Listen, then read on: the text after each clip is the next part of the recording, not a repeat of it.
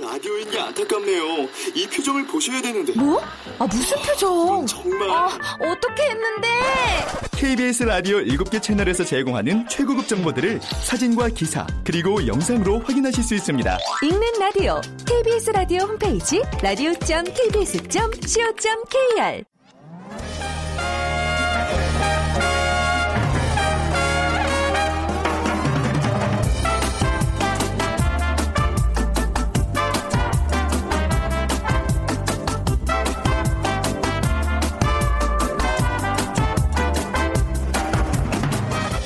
안녕하세요. 빅데이터로 보는 세상 아나운서 최원정입니다. 여러분 혹시 500원짜리 동전이 등장하던 시절 기억하시나요? 아마 4, 50대 이상이라면 기억하실 텐데요. 장수를 뜻하는 학을 도안 소재로 한 500원 동전은 1982년 6월에 처음 발행됐습니다. 화폐 제조 비용 절감 차원에서 당시 통용되던 500원 지폐를 대체하기 위해서였죠.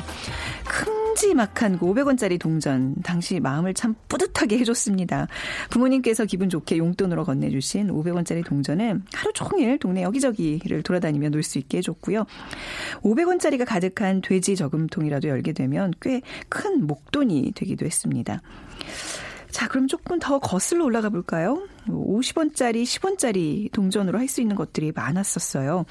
떡볶이를 한 접시 먹거나 또 지금은 거의 사라진 오락실에서 게임도 할 수 있었고요. 그런데 세월이 흘러 추억이 가득한 동전은 어느새 주머니 속 무거운 천덕꾸러기로 변하고 이제 디지털 시대 동전 없는 사회를 앞두고 있습니다. 자, 잠시 후 세상의 모든 빅데이터 시간에요. 동전 없는 사회라는 주제로 얘기 나눠보겠습니다. 어, 세월이 흘러서 변한 것은 동전만이 아닌 것 같네요. 예전에는 외식이 참 특별한 일이었었는데 최근에는 오히려 외식보다 집밥이 더 특별하고 소중해졌습니다. 빅데이터 insight 시간에 집밥이라는 키워드로 빅데이터 분석해 보겠습니다. 자, 먼저 빅퀴즈 드리죠. 앞서서 500원짜리 동전에 대한 얘기 했었는데요. 장수를 뜻하는 학을 어, 그 도안 소재로 만들었다고 말씀드렸죠. 동전의 경우 앞면은 액면가가 표시돼 있고, 그렇죠? 50원짜리에는 벼이삭, 100원짜리에는 네, 이순신이 그려져 있습니다. 자, 그렇다면 오늘 문제는요. 10원짜리 동전에는 무엇이 그려져 있을까요? 맞춰주시면 됩니다. 1번, 독립문, 2번 다보탑, 3번 동대문, 4번 세종대왕. 자, 방송 들으시면서 정답과 함께 여러분들의 의견도 문자 보내주시기 바랍니다. 당첨되신 분께는 커피앤도넛 모바일 쿠폰 드립니다. 휴대전화 문자메시지 지역번호 없이 샵 9730이고요. 짧은 글은 50원, 긴 글은 100원의 정보 이용료가 부과됩니다.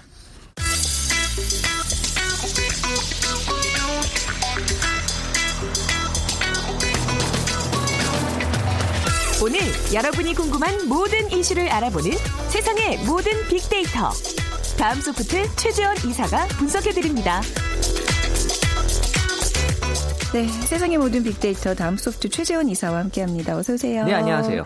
주말 잘 보내셨어요? 네네. 아, 정말 그 역사적인 어떤 사건 후의 주말 그 TV 앞을 떠날 수가 없더군요. 네, 네. 그또 중요한 또 시점이기 때문에 그쵸. 관심을 많이 갖게 되더라고요. 네, 오늘 아침에 봄볕이 따스하던데 오늘 또 이제 정상적으로 한 주가 이렇게 시작이 되네요. 네. 일상에 접어들어야죠. 네.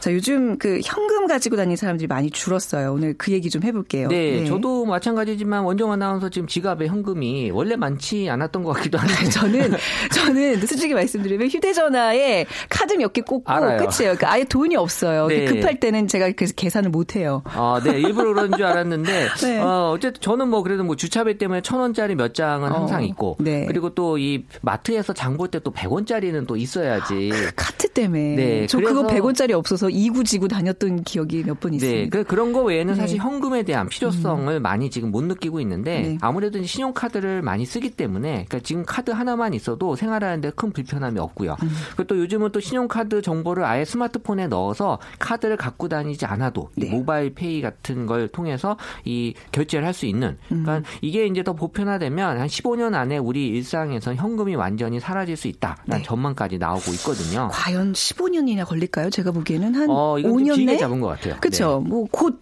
다가올 그런 사회적 현상이 아닐까 싶은데 저 얼마 전에 한국은행이요 현금 없는 사회의 시범판인 동전 없는 사회 시범 사업을 4월부터 시행하겠다고 밝혔어요. 4월이면 곧이네요. 얼마 안 남았죠. 네네. 그래서 전국에 일단 편의점을 대상으로 이 동전 없는 사회 시범 사업을 시작한다고 밝혔는데요. 네. 그러니까 편의점에서 잔돈 받을 때 이 동전 대신에 이 원하는 카드에 적립을 해주는 방식입니다. 그러니까 동전의 사용이 줄어든 만큼 또 회수율도 어 10%밖에 불과하다고 하는데요. 음. 이 잠자는 동전이 늘어났기 때문에 동전을 새롭게 발행하는 데 드는 비용 뭐 알려진 바와 같이 상당한 것으로 나타나 있고요.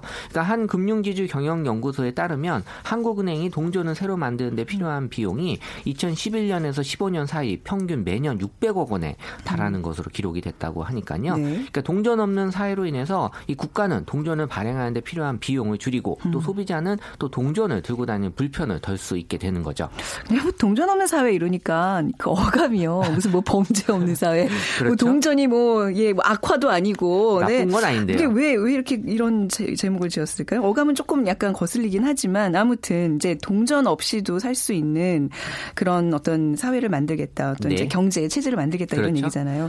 근데 이제 실제로 현금 사용할 일이 많지 않은 건 분명한 것 같아요. 네, 뭐 지금 현금이 아닌 뭐 신용카드 또 체크카드 또 인터넷, 모바일 등의 결제 수단이 발달이 되면서 이용은 꾸준히 늘고 있고요. 2016년에 결제에 대한 연관 키워드를 살펴보면 역시 1위가 카드 네. 6만 3천여 건 올라왔고 2위가 또 휴대폰. 휴대폰으로 결제를, 결제를 이제 많이 또 시작을 하는 거예요. 음. 어, 그리고 이제 3위가 이제 현금으로 나타날 정도로 이 카드와 휴대폰으로 이제 현금을 대신하는 결제 수단이 나타났다라는 걸 이미 알 수 있었고요. 네. 그러니까 한국은행이 2016년 중 지급 결제 동향에 따르면 2016년 현금이 아닌 결제 수단에 의해 결제된 금액이 하루 평균 376조 1천억 원으로 네. 2015년에 비해서 한 8% 이상 증가한 것으로 나타났다고 합니다. 음. 그러니까 매년 어, 현금보다는 이 다른 결제 수단을 이용하는 비율이 늘어난다라는 게 여기서도 보여지고 있고요. 그러니까 카드 이용 실적은 또 하루 평균 2조 1천억 원으로 또 전년 대비 11% 이상 네. 증가하고 있다라는 게 어, 역시 데이터상에서 보여졌는데요. 네. 그러니까 신용카드 서비스가 계속 늘고 있고 음. 또 신용카드 가운데서도 이 말씀드린 또 모바일 카드가 계속 또 증가되고 있어서 앞으로는 어, 점점 더이 네. 현금 없이도 어, 활동하는데 생활하는데 지장이 없을 거다라는 거고요. 지금 뭐 편의점이나 대중교통 등에서 이 카드의 사용이 보편화되면서 이 소액도 지금 카드 사용하는 경향이 늘어났죠. 네, 뭐 몇백 원짜리도 카드 결제가 가능 가능은 한데 하, 이제 본인이 네. 이제 지금 미안해서 잘 결제를 안 할 뿐이지 네. 사실은 뭐 어, 결제하는데 전혀 문제가 없는. 네. 어, 뭐 체크 카드도 지금은 많은 분들이 어, 또 신용카드가 갖는 여러 가지 좀 부담스러운 것 때문에 네. 많이 또 이 늘어나고 있다고 하네요. 그래서 저도요 이제 현금이 없을 때는 무슨 오, 저기 어묵을 하나 먹고 싶다. 근데 500원이다. 그러면 카드를 못 내잖아요. 그럴 수 있죠. 그래서 괜히 여러 개 사서 싸우고 뭐 이런 경우들이 참 많은 것 같아요. 그러니까 뭐 네. 편의점 가도 천 원 미만에 뭘 사려고 그래도 이제 좀, 좀 민망하니까 네네. 그 괜히 막 맥주 네캔 더 사고. 사야 되죠. 네. 뭐 이런 경우가 있는데 아무튼 이제 이렇게 다양한 결제 수단들이 등장을 하고 있어요. 그 빅데이터에 포착된 그 이런 결제 수단에 대한 관심은 어느 정도인가요? 네, 일단 SNS 상에서 체크카드에 대한 언급량, 이 관심량은 2014년 5만 5천여 건에서 2015년도 5만 5천여 건 유지가 되다가 2016년도에 한 7만 5천 건으로 갑자기 높아졌고요. 음. 그리고 이제 신용카드에 대한 언급량도 어 체크카드보다는 조금 덜 사람들은 왜냐하면 여기서 관심도나 언급량이 줄어들었다라는 건 이미 우리 생활에 들어와 있다라고 네. 봐수 있거든요. 음. 그러니까 SNS 상에서도 일단 새로운 거에 대한 관심이 높게 나타나기 때문에 신용카드보다 체크카드가 높아지게 보여 있다라는 건데요. 사실 네. 신용카드 훨씬 더 많이 쓰고 있는 거죠. 네. 그러니까 실제로도 이 체크카드 발급 장수도 어, 신용카드에 비해서는 이제 많이 떨어지지만 음. 어쨌든 신용카드에 비해서 많이들 그래도 쓰려고 하고 있다라는 거고요. 또 현금에 대한 언급량은 어, 지금 점차적으로 이제 증가세가 보여지지 않는 오히려 네. 이 감소세가 보여질 것 같은 그런 현상들이 보여지고 있고요. 그러니까 현금보다는 이 다른 결제 수단에 대한 관심이 증가한 만큼 지금은 현금 없는 사회에 대한 관심도 역시 음. 증가되고 있어서 일단은 뭐 동전으로 보여지고 있는 현금에 대한 이슈가 있는 거지만 앞으로는 우리가 생각하는 그런 현금에 대한 어떤 필요성이 많이 뭐 필요하긴 하죠. 하지만 네. 결제 수단으로서의 기능은 많이 떨어지고 있다라는 게 보여지고 있어서요. 동전에 대한 언급량은 현금량은 어 반면에 이제 꾸준히 증가하고 있는 추세인데 실제 이제 동전 사용이 줄어들었음에도 불구하고 이제 언급량은 조금 음. 이제 관심이 늘고 있다라는 겁니다. 이러다 보면 나중에 뭐 세뱃돈 같은 경우도 뭐 계좌 이체까지는 뭐, 뭐 카드 이게 단말기 들고 다니면서 단말기를 긁으세요. 갖고 있어야겠죠. 이 몸에다 항상 그런 걸 지니고 다녀야 될 것 같아요. 네, 스마트폰에 이제 붙이는 거 단말기가 또 있긴 아, 있더라고요. 그래요. 나중에는 뭐 이렇게 홍채 인식 이런 걸로 결제가 가능하고 뭐 이러지도 않을까요? 어 물론 이제 지금도 네. 가능하지만 네. 아직까지는 그렇게 또 필요성을 느끼진 않는 것 같아요. 어. 이 막상 현금 없는 사회가 되면요. 저는 그래도 조금은 어떤 불편함이 있을 것 같아요. 그러니까 현금이 필요할 때가 분명히 있거든요. 있죠. 여기에 네. 대한 좀 데이터상의 그 반응은 어떤가요? 어, 하지만 현금에 음. 대해서 이 감성 분석했을 때는 이 긍정 감성이 85% 2014년이긴 하지만 네. 높게 나타났고요. 그러니까 2015년에는 긍정 감성이 75%로 좀 낮아지기 시작을 하면서 2016년에는 58%로 계속 줄어드는 경향이 보이고 있는데 사실 여기에는 약간 좀 왜곡이 된게 음. 내가 지금 약간 돈이 좀 없어서 이런 좀 부정적인 감성이 분명히 들어가 있어요. 제가 네. 그것까지 제거하지 못했기 때문에 어. 감안해서 좀 네. 보시면 될 것 같아요. 같고 이 주요 긍정 감성 키워드로는 이제 필요하다, 뭐 음. 혜택 받는다, 할인 받는다 등이 왜냐하면 또 현금 결제했을 때 할인을 좀 더해주는 네. 그런 것들이 또 있고요. 또 부정 감성으로는 잃어버린다, 음. 또 귀찮다. 그러니까 현금 가지고 다니다가 잃어버리는 경우에 대해서 좀 부정적으로 생각하는 것 같고 네. 어쨌든 이 부정 감성으로 귀찮다라고 하는 게 지금의 어떤 현금 없는 사회를 만들어 나가는 중요한 요소가 되고 있는 것 같고 음.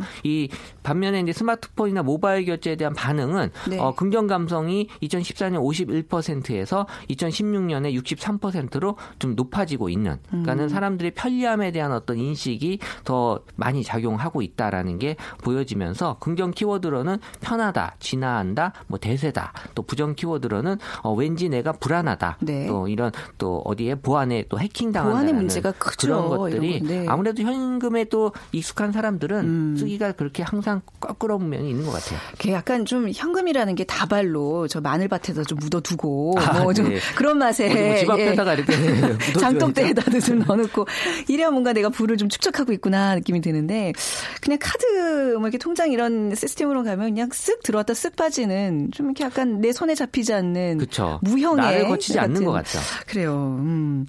그 동전 없는 사회, 현금 없는 사회가 지금 얘기를 쭉 들어보니까 굉장히 특히 뭐 우리나라에서 좀 빠르게 진행되는 그런 어, 트렌드라 그럴까요? 뭐 이거는 비단 우리나라뿐만 은 아니고요. 네. 일단 뭐 목표로 잡는 건 2020년까지의 구현 목표를 지금 잡고는 있습니다. 네. 그래서 업종도 이제 편의점에서만이 아니라 이제 약국가 또 마트까지 지금 다양해질 전망이고 그러니까 한국은행 및 금융 전문가들은 우리나라가 일단 IT 역량이 음. 최고 세계 최고 수준이기 때문에 네. 더 빨리 적용할 수 있는 특징은 분명히 있다라는 거고요. 이 동전 없는 사회에 대한 부정적인 시각도 시각도 분명히 있죠. 왜냐하면 음. 이 화폐 단위가 아무래도 좀 커질 수 있지 않냐 라는 네, 그런 네. 생각들도 있고 왜냐하면 네. 어, 조금 싸게 할 수 있는 것좀이 단위를 맞추느냐고 어, 충분히 그럴 수 있을 것 같아요. 인플레이션의 우려가 네. 네. 그러면서 이제 물가 상승에 초래할 수도 음. 있고 또 이 개인의 모든 거래 내역이 아무래도 이 디지털 상에서는 어, 로그가 남기 때문에 네. 여기에 대한 어떤 불안함 또 사생활 노출에 음. 대한 지적도 분명히 있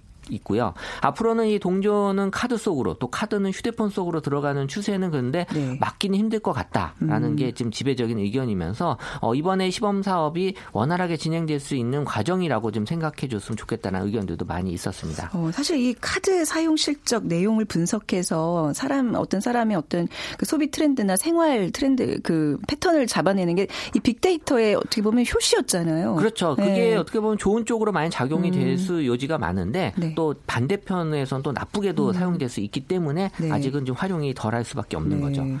네, 그 외국 나가 보시면 그 왜 팁 같은 걸로 동전 몇 개 이렇게 주고 이러면 굉장히 고맙게 받고 그러는데 벌써 외국에서는 아직까지는 제가 보기에는 동전에 대한 인식이 이렇게 막 없어져야 될 이런 게 아닌데 그 우리나라는 아니죠. 우리나라가 요건 조금 빠른 것 같아요. 네, 제 외국도 그래요. 지금 뭐 팁은 네. 이제 카드로 결제도 하는 게 지금 아, 아, 어느 정도 보편화돼 있어서요. 어. 네. 자, 그러면 현금이라는 건 어떤 어떤 식으로 사라질까요? 어, 일단 뭐 4월부터 이제 동전에 대한 거래가 이렇게 좀 제한을 받게 되면서 어, 점차적으로 일단 현금에 대한 인식이 어, 달라질 수밖에 없다라는 거고요. 그러니까 편의점 경우는 이미 선불 카드 충전 인프라가 다 만들어져 있기 때문에 뭐 비용 측면에서는 큰 부담 없이 지금 시행이 될 수 있다라는 거고 이 적립은 뭐 선불식 교통카드나 또 신용카드 포인트 여러 가지 그 포인트를 통해서 본인이 원하는 거에 맞춰서 전환해 줄 예정이고요.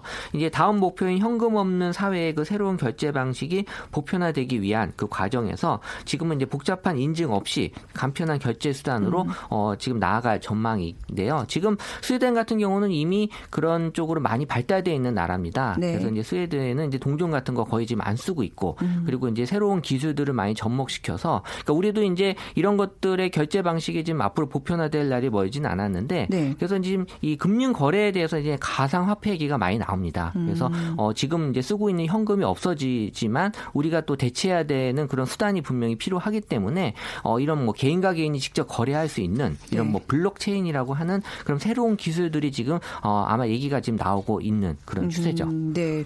이런 기술들은 뭐 제가 들어도 잘 모를 것 같아서 건너뛰도록 네. 다음 기회에 좀 더 얘기해 네. 주시고요. 뭐 끝으로 이제 이런 거대한 변화를 앞두고 있는데 이런 변화가 부작용 없이 진행되도록 어떻게 좀 준비를 잘해야 될까요? 그러니까 신용카드가 이 또 모바일 페이로 지금 전환이 또 되면서 네. 현금 없는 사회가 말씀하신 대로 일찍 또 도래할 수도 있을 것 같은데요. 음. 그러니까 지금의 동전이나 지폐는 이제 박물관에서나 볼 수 있는 날이 멀지 않은 것 같은데. 어, 그럼 동전 같은 거 많이 모아두면 나중에 어, 좀 가치가 있을까요? 어, 저는 그렇게 보고 있는데 어. 뭐 사실 모으는 것도 쉬운 것 같진 않아요. 구하기도 힘드니까. 네. 그러니까 이제 이런 것들이 현실화되기 전에 할 과제가 아직도 현금에 더 익숙한 우리 또 노년층들 네. 또 취약계층이 분명히 존재하기 때문에 음. 차별받지 않도록 지원책도 마련해야 되고요. 네. 그러니까 모바일 페이로는 큰 돈을 결제하거나 송금해도 문제가 없도록 우리가 보안 시스템에 대한 확실한 그런 대책을 강구해 놔야 될 것 같습니다. 맞습니다. 사실 이렇게 큰 돈 거래하고 이럴 때도 이 갑자기 어느 순간 뭐 전산이 잘못돼서 훅 날아가지 않을까 이런 고민들 걱정도 많이 하시잖아요. 네. 그런 걱정 없게 좀 이런 시스템이 잘 구축이 돼야 되겠습니다. 네. 가시기 전에 비퀴즈 부탁드릴게요. 네. 동전의 경우 앞면은 액면가가 표시돼 있고요. 네. 뒷면에는 동전마다 특색 있는 모습이 그려져 있는데 500원짜리에는 장수를 뜻하는 학을 도안한 소재로 사용했고요. 50원짜리에는 벼이삭, 100원짜리에는 이수신이 그려져 있습니다. 그렇다면 10원짜리 동전에는 무엇이 그려져 있을까요? 네. 1번 독립문, 2번 다보탑, 3번 음. 동대문, 4번 세종대왕. 네. 이 중에 고르셔서, 어, 빅데이터로 보는 세상으로 지금 문자 주시기 바랍니다. 자, 갑자기 제가 이런, 뭐 옛날에 이런 짜리 있지 않았나요? 아, 예. 이런 짜리는 그 회색. 무궁화인가? 무궁화. 무궁화. 어, 역시 네, 무궁화. 어, 어. 돈을 좀 많이 만지셨던 것 같아요. 이런 자리 구경하기 되게 쉽지 않잖아요. 네. 네. 네 휴대전화 문자메시지 지역번호 없이 샵 9730으로 보내주세요. 짧은 글은 50원, 긴 글은 100원의 정보 이용료가 부과됩니다. 돈 얘기하니까 괜히 부자 된 것 같네요. 기분 좋네요. 다음 네. 소프트 최재원 이사와 함께했습니다. 감사합니다. 네, 고맙습니다.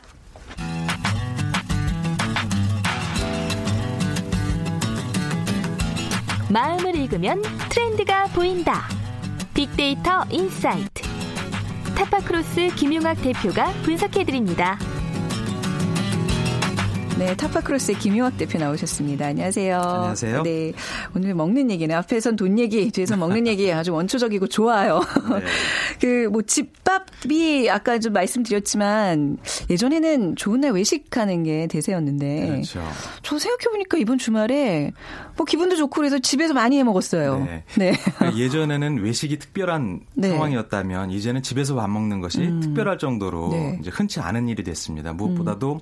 가구의 형태가 크게 바뀌었기 때문인데요. 네. 전 가구 수의 27%가 1인 가구가 차지하고 있고 음. 또 맞벌이 부부가 증가하다 보니까 온 가족이 네. 모여서 함께 식사를 하는 경우가 드물죠.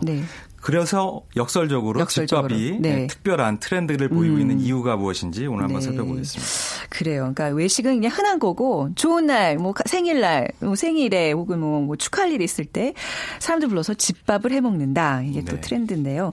자, 이집 집밥 이름 그 이름 자체에서 벌써 뭔가 이렇게 따뜻 한 느낌을 줘요. 네, 너, 예, 어, 그렇죠. 집밥 먹은 지 오래다. 네, 엄마의 집밥이 그립다. 꼭 이렇게 엄마 뭐 이런 단어들이 좀 이렇게 따라가는 것 같은데 어떤가요? 감성어 분석을 해보면요. 네, 감성어 분석을 하는 이유는 네. 어, 이런 특별한 주제에 대한 사람들의 심리를 살펴보기 위함인데 네. 감성 분석을 해보니까 긍정적인 감성이 약 90. 1% 정도로 굉장히 음. 높게 나왔고요. 한 9% 정도가 부정 감성으로 나왔는데요. 긍정 감성을 먼저 살펴보면 어 좋다, 맛있다, 음. 재미있는 표현인데 잘 보고 가요라는 얘기가 나오고 그게 뭐예요? 네, 잘 네, 보고 설명을 가... 드리겠습니다. 잘 보고 뭐, 가요? 네, 그리고 네. 즐겁다, 행복하다, 따뜻하다 이런 말이 나오는데 음. 말씀하신 것처럼 잘 보고 가요라는 게 요즘 네. 어, 젊은 세대 위주로 SNS의 사용 패턴이 그대로 드러난 게 아닌가 싶습니다. 네. 특별한 어, 가치를 남기기 위해서 집밥을 먹고 준비하는 과정을 사진 공유 SNS에 올리고 아. 그걸 본 주변의 동료들이 네. 잘 봤다, 나도 공감한다, 부럽다 등등의 표현을 하게 되는 것이죠. 아. 그래서 빅데이터 분석을 해보면 네. 잘 보고 가요라는 게 어, 상위의 연관으로 분석이 되고 아, 있습니다. 재밌네요. 뭐 엄지척 이런 이모티콘 같은 거랑 같이 가는 그런 단 단어군요. 그렇습니다. 어, 잘 보고 가요. 그러니까 이제 그 집밥이라는 게 맛이 맛 이런 것도 이제 중요하지만 시각적으로도 굉장히 중요하다는 얘기네요. 그렇습니다. 네. 그래서 뭐 메뉴가 그러니까 음식이 굉장히 이렇게 많이 음. 담겨 있고 푸짐하고 네. 예쁘다 아니면 플레이팅이 잘 되어 있다. 네. 뭐 이런 것들에 크게 공감하고 공유가 되는 것이죠. 네. 그 집밥이라는 거는요. 이제 직접 준비하는 사람과 준비한 집밥을 먹는 사람에 따라서 좀 느낌이 또 달라지지 않나요? 맞습니다. 네. 그래서 그런 부분에 고단 불안함이 부정 감성에 고스란히 드러나고 있는데요. 네. 힘들다, 비싸다, 네. 네, 부족하다, 음. 아쉽다, 어렵다, 어. 귀찮다. 그러니까 어쩜 모든 단어들이 제가 다 공감이 되네요. 그렇죠. 예. 그러니까 긍정 감성에서는 집밥을 먹고 난 경험이라든지, 네. 그러니까 먹는 사람 입장에서의 심리가 많이 드러났다면, 네. 부정 감성에서는 식사를 준비하는 사람들의 심리가 고스란히 그렇네요. 드러나고 있습니다. 네. 요즘처럼 불경기고 장바구니 물가가 어려워지다 보니까 사실 비싸거든요. 음. 그리고 마음껏 뭔가 준비하기가 네. 어려워서 부족하다는 생각이 들고 외식하는 게 더 싸게 먹혀요. 그렇습니다. 어, 진짜로. 네. 아무리 어, 레시피 같은 것이 네. 많이 공유가 된다고 하더라도 네. 준비하는 과정에서의 여러 가지 손질이라든지 음. 이런 것들이 힘들죠. 네. 불편하고요. 자, 뭐 근데 이제 그럼에도 불구하고 집밥에 대해서는 뭐 그래도 뭐 즐거운 마음으로 준비를 할 테고 그죠? 네. 또 아주 행복한 마음으로 먹을 텐데 최근 소비자들은 집밥에 대해서 어떤 얘기들을 많이 하고 있나요? 네, 연관어 분석을 해보니까 네. 좀 전에 잠깐 소개해드렸던 먹스타그램이라는 키워드가 가장 높게 음, 나오고 있고요. 네. 집밥을 하는 시간대를 보니까 저녁이 그러니까 두 번째로 가장 많이 나옵니다.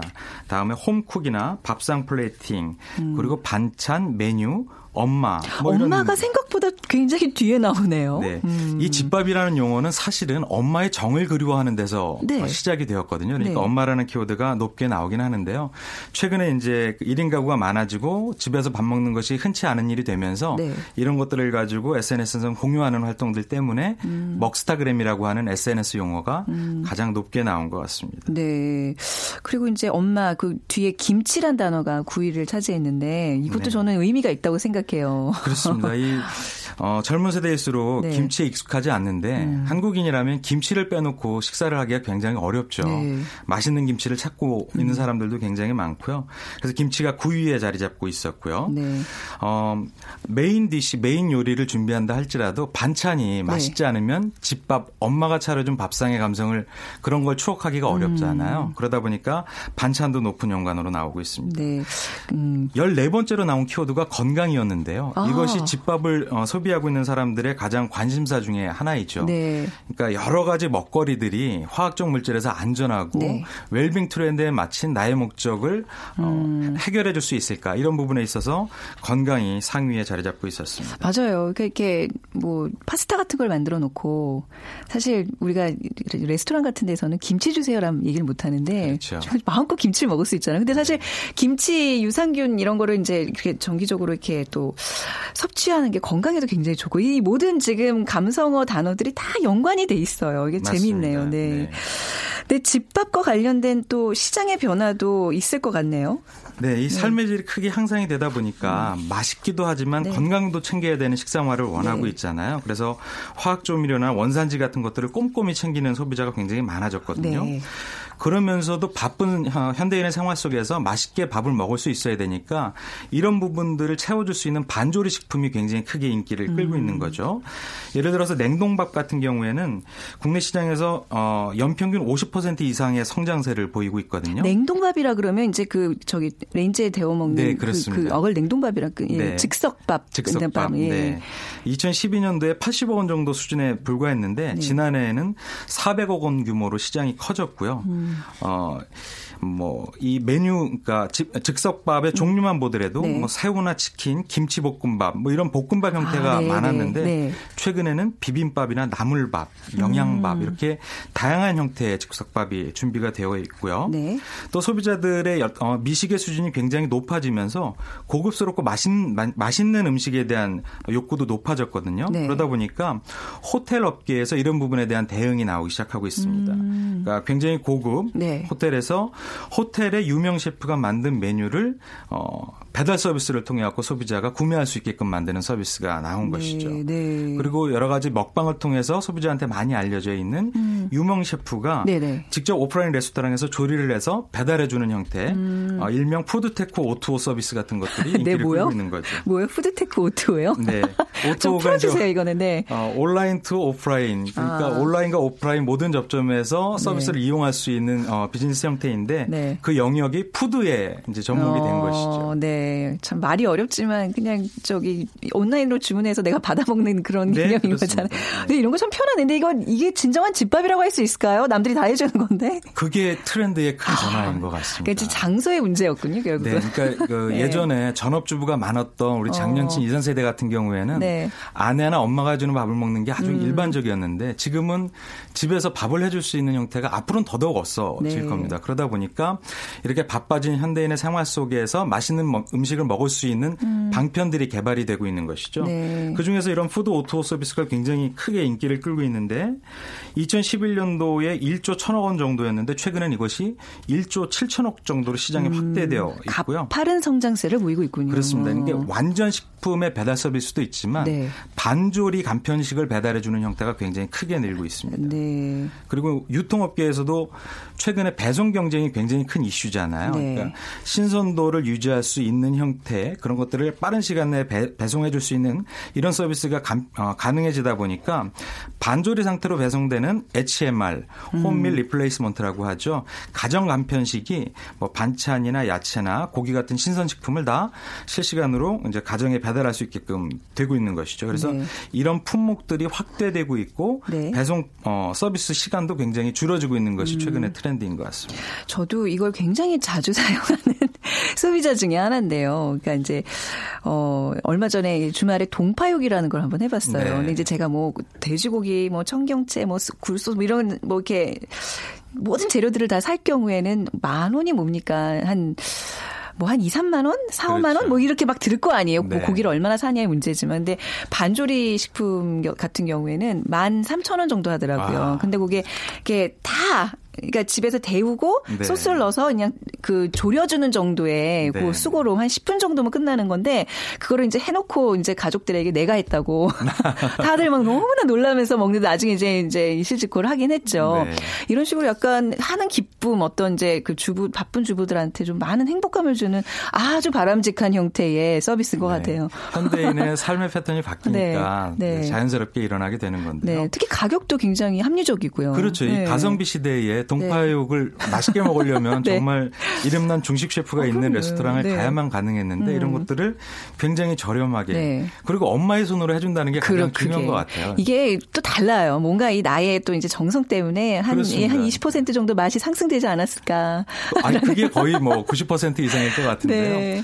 결국 엄마가 해준다는 건 엄마의 솜씨도 있지만 음. 엄마와 아빠가 함께 식탁에 있는 네. 그 정취가 그리운 맞습니다. 거잖아요. 그러다 네. 보니까 예전에 소개해드렸던 social dining 함께 음. 식사를 못 하는 사람들 그런 1인들이 네. 함께 저녁을 먹는 형태가 유행이 되고 있었거든요. 아, 네. 그래서 그런 것들을 같이 해줄 수 있는 이런 네. 가정간편식의 성장이 어떻게 보면 굉장히 당연한 것이죠. 앞으로는 어떨까요? 전망을 좀 해보신다면. 아, 이게 굉장히 어떻게 보면 마음이 아픈 건데요. 네. 어, 집밥이라고 하는 부분이 앞으로는 훨씬 더 그리워지겠죠. 음, 그러니까 네. 엄마가 해주는 식사를 하기가 훨씬 더 어려워질 거고요. 음, 네. 이게 시간이 지금 이제 젊은 세대가 장년층이 되었을 때 네. 엄마의 손맛은 없고 네. 자신들이 어렸을 때 먹었던 가정 간편식의 맛을 그리워하는 네, 이런 형태가 될수 네. 있을 것 아, 같습니다. 아, 참 슬픈 일이네요. 네. 그러니까 이게 사회학적인 측면에서 음. 가족의 어떤 어, 화합이라든지 가족의 네. 정을 느끼게 해주는 것은 앞으로 사회가 전체가 노력을 음. 해야 될 부분일 것 같고요. 음. 산업적인 측면에서는 어떤 원자재의 품질이라든지 네. 배송 시간에 잘 맞춰 있는 신선도라든지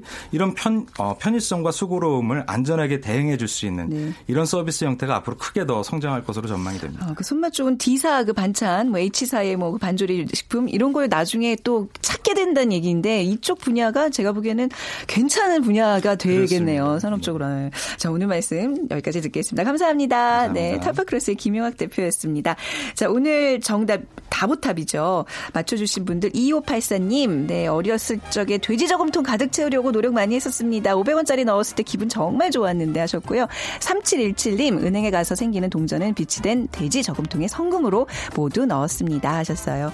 자, 우리 두 분께 커피 and 도넛 모바일 쿠폰 드리도록 하겠습니다. 빅데이터로 보는 세상 오늘 방송 마무리하죠. 내일 오전 11시 10분에 다시 오겠습니다. 지금까지 아나운서 최원정이었습니다. 고맙습니다.